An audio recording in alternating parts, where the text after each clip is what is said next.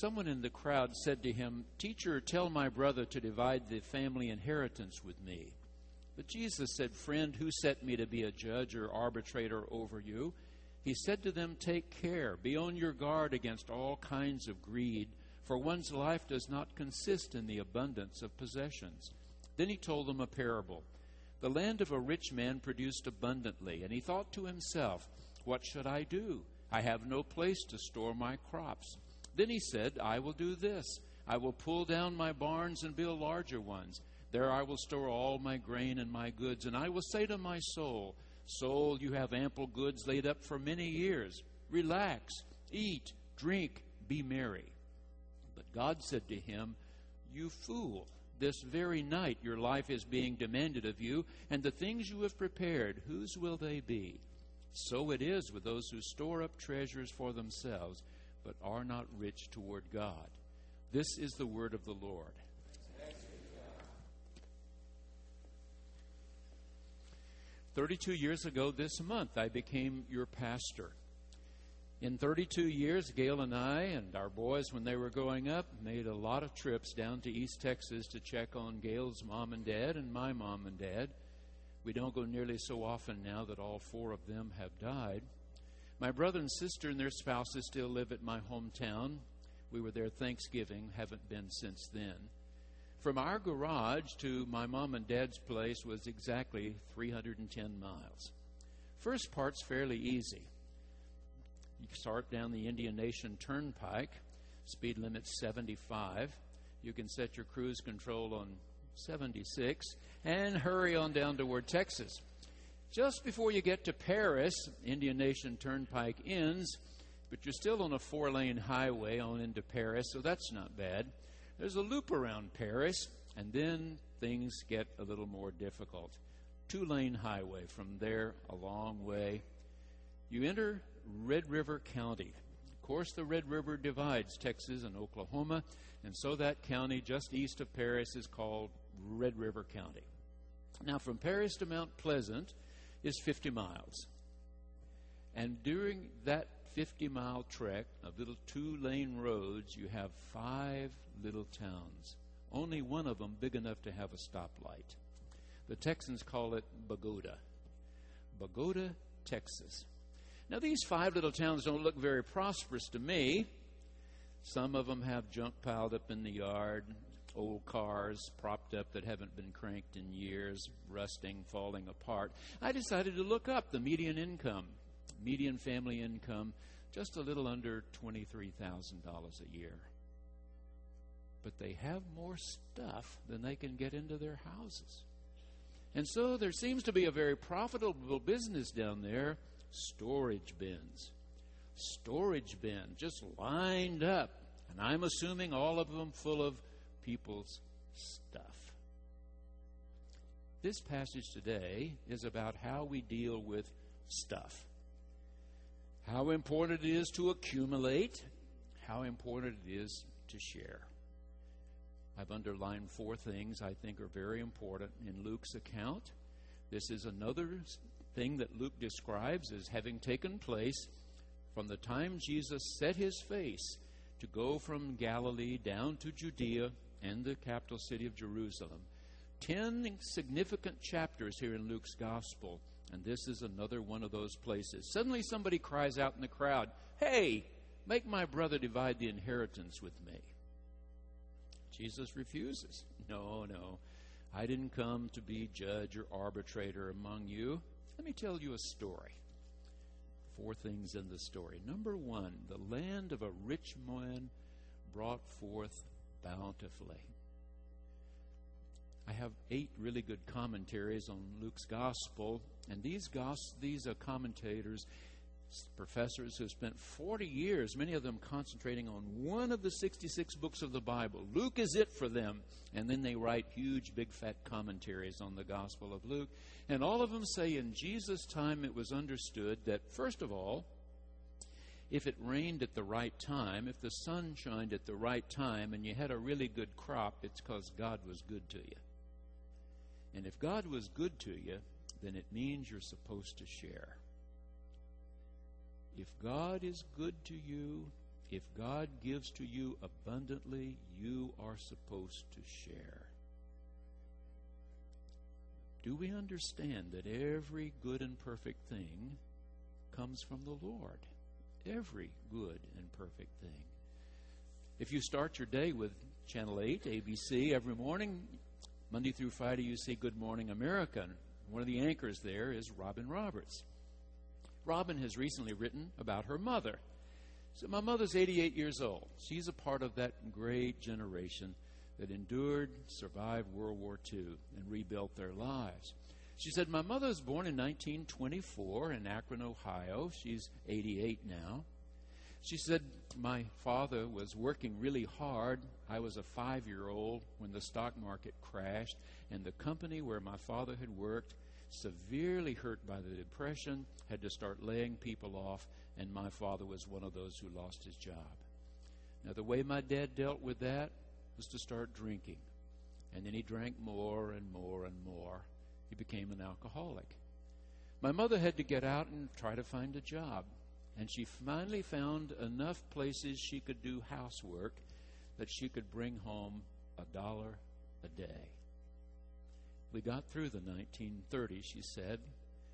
Got through the 1930s, and things started to turn around a little bit. Robin says that her grandfather, got into an AA kind of program, got his life turned around, became a contributing member of the family again, so that Robin's mother did, in fact, have opportunity to go to Howard University. At Howard University, she met a really outstanding young man. They were making plans to get married, and then suddenly he became a part of the World War II effort. He became one of those famous Tuskegee Airmen, flew during the war, one of the all-black groups in that war. When the war was over, he stayed in the Air Force and finally was retired as a full colonel. Robin said, my mother lived at Air Force bases all over the world as my dad was transferred from place to place to place, and often she was the only black face in the officers' lounge. Her husband, my dad, Robin said, one of the very few black officers back at that time. Nonetheless, she said, my mom was a person of great faith and courage, and if she was having a particularly difficult time when my dad was off flying somewhere and everybody else was treating her as if she didn't really belong, she'd go to the base chapel. She taught herself to play piano just by ear, but she could sit there and play hymns that she had known since she was a child. Finally, she said, I know my mother, of course, growing up, seeing what a strong person of faith she was, how much she and my dad loved each other all those years. And then Robin writes that her father died. They'd been married more than 50 years. He died in October. Robin said, after the funeral, I said to my mom, you need to come spend Thanksgiving with me. It's going to be tough these first holidays without Dad. Come to New York and spend Thanksgiving with me. She said, Diane Sawyer asked me what I was going to be doing for Thanksgiving, and I said, well, my mom's coming up. You know, Dad just died a month ago, and Mom's coming up to have the holiday with me. And Diane said, hey, you two come over and have Thanksgiving with us. So I asked my mom, I said, you don't have to do this. I know it's been a tough month. She said, I'd love to. And so we went to Diane Sawyer's house. And when we sat down to eat, Diane suggested that anybody that wanted to could just say briefly what Thanksgiving meant to them. I leaned over and whispered to my mom, you don't have to do this. You don't have to do this. But surely enough, as one after the other mentioned what Thanksgiving means to them, she said, when it came to my mom, very quietly, she sang, by and by, when the morning comes, when the saints of God are gathered home. And we all knew she was grateful. Grateful for this life, and grateful that my father was in the eternity of God, and that by God's grace, she would be there as well. So when you're blessed, how do you handle your blessings? Well, let's look at the fellow in the story. I underlined a few words here. I, my.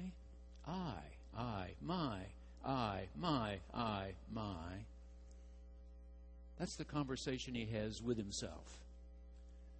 Talking only to himself and all these first-person pronouns.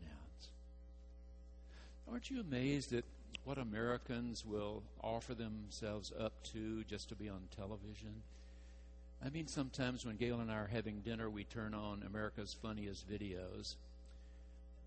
Bergeron makes absolute mockery of these folks. He says, these are nincompoops. These are idiots. These folks have no brain at all. And people just keep sending in their videos and sending it. It's unbelievable. And I've made enough hospital calls through the years. I see one of these and I say, broken hip, broken leg, broken shoulder, could be broken neck. I mean, it's unbelievable. Well, there's a new documentary out about a couple named David and Jackie Siegel.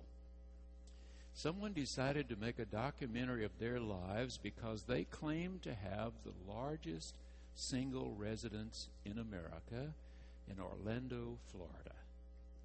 So they made a documentary. Things were really rolling for them back in 2005, 6, 7.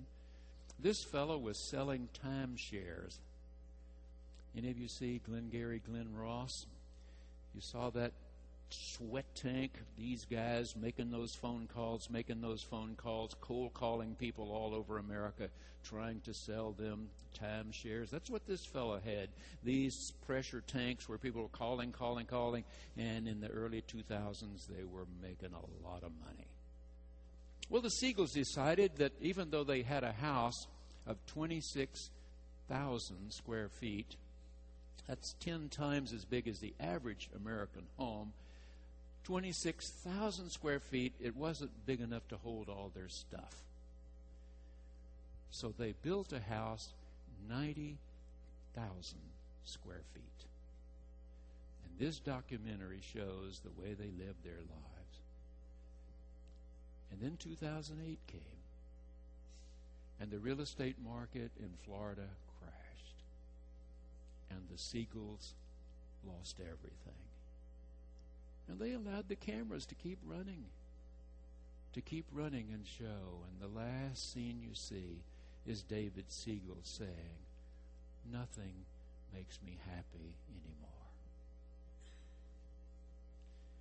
I, my, we, our.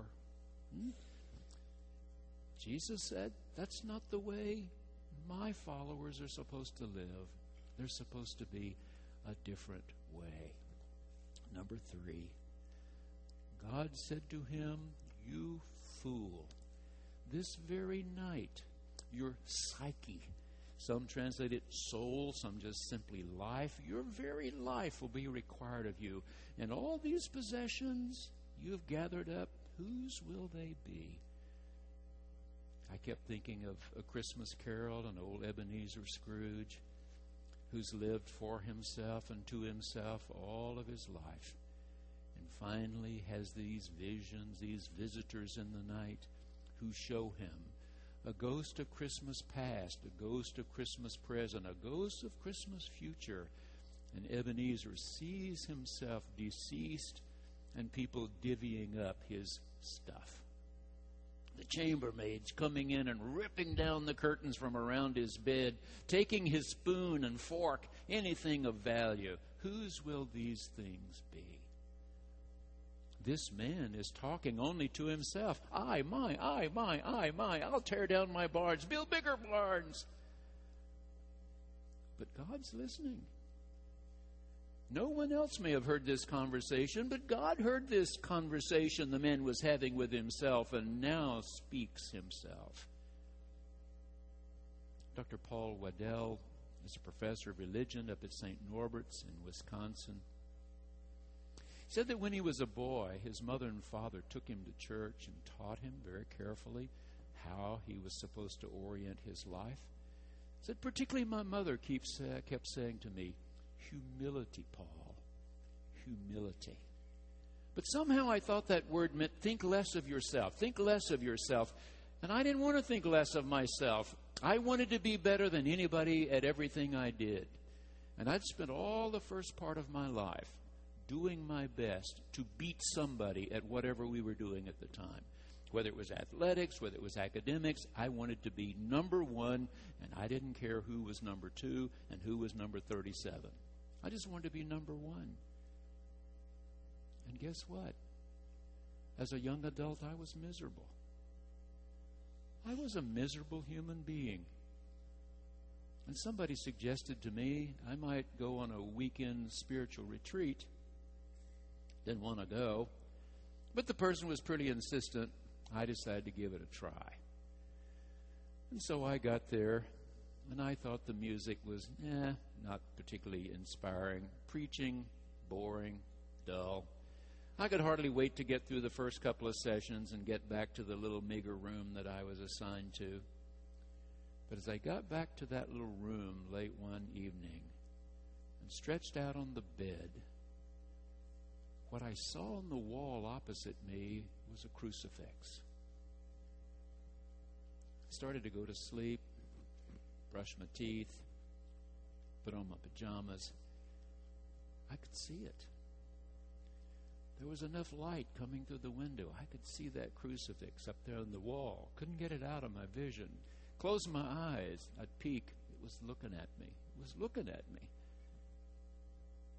The next session, the next morning, the priest suddenly seemed to be a far better preacher.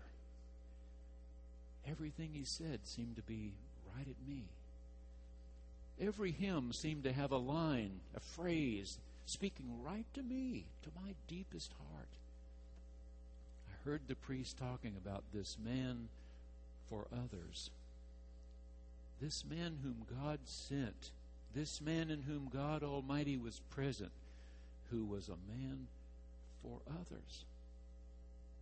And the priest helped me understand that humility is not thinking less of oneself, it's thinking of oneself less. That only when we let God be, only when we ask God to be the center, only when we decide to share whatever good and perfect things have come to us with those who have less, only when we start doing agape, when we are willing to put ourselves out for the well-being of another, does life become all that it was promised to be. That abundant life, that wonderful life. Dr. Waddell says, I'm a professor of religion. I'm trying to help young men and young women find the way. I found it that weekend. The priest and the others who'd come on that spiritual retreat helped me find the way. That crucifix led me to the way. Number 4. These things you've accumulated, whose will they be? So it is with those who store up treasures for themselves, but are not rich toward God. Now, you and I know that being rich toward God means a couple of things. We've already been told a few weeks ago. A man steeped in the Torah, and Jesus agreed. The two greatest commandments, the Shema, Hear, O Israel, the Lord our God is one. We must worship that one with all of our heart and mind and soul and strength. And the second is sort of like it. You shall love your neighbor as yourself, or as you would that others would do to you, do ye even so to them. I mean, that's the way to be rich toward God. So we sang last month, Just as I am, without one plea, but that thy blood was shed for me, O Lamb of God. Come. So we begin with this undergirding of the grace of God. All have fallen short, Paul reminded us. We all need to rely on the unmerited love and favor of the Almighty that's made flesh and blood for us in Jesus Christ. That's where we start, with understanding that just as we are, God loves us. Will we receive that gift or reject it? Will we open that door and invite him in or not? But having opened the door and invited him in, then we are to do agape. we, coming to ordination, are asked, are you moving on toward perfection? In your will, are you starting every day and ending every day asking that God's will be your will, and that what you will, you do? The Olympics have been fun, haven't they? I've really enjoyed them this week. There's so many wonderful stories that have come out of the Olympics this week. But I was working on this sermon early in the week, and right after Monday night, I had a great story about Missy Franklin. Hadn't she been amazing? The 17-year-old swimmer? Just amazing. Missy still lives in her hometown in Colorado, still lives with her mom and dad. This was a story about her coach and a story about Missy and her family. Monday, she had to swim 200 meters, and then she had 13 minutes to get ready to swim one of the signature events, finals. If you were watching, you saw her swim the 200 meters. She had 13 minutes. This coach, who's been coaching her since she was 7 years old, told her to go get into the cooling down pool and slowly swim for 13 minutes. You'd think, no, go sit down. No, get in the pool. And cool yourself down. Slow your heart rate again. Slow your heart rate again. Get all that lactic acid out of your muscles. Slowly swim. Come back and get ready to go again. And Missy won the gold. In that second big race of the night, this 17-year-old girl went past every other competitor. Her coach, Todd Schmitz, he owned a lawnmower service. Reputable business, but not fulfilling to him. He struggled about what he should do. What should he do? And somebody said, Todd, you've always loved sports. You love swimming. Why don't you coach swimming? His first full day as a swimming coach, a little 7-year-old girl came into his class and said her name was Missy Franklin, one of his starfish. And her family didn't move her halfway across America to some big name coach. She's still swimming for Todd Schmitz that she started swimming for when she was 7. If Todd told her, get in the pool and make these slow, slow laps for the next 13 minutes, you'll be ready to swim. That's what she did. But after the gold ceremony, this is what Missy said. Now remember what we're looking for, the grace of God that we receive, which then enables us to move on. This is what she said. How did you feel, Missy? I mean, when you got on the blocks, ready to go, you've just had a major event 13 minutes ago. You're 17 years old. This is the biggest stage of your life. And she said, I saw my mom and dad, and I knew they would know I was going to do the best I could. And I knew they were going to love me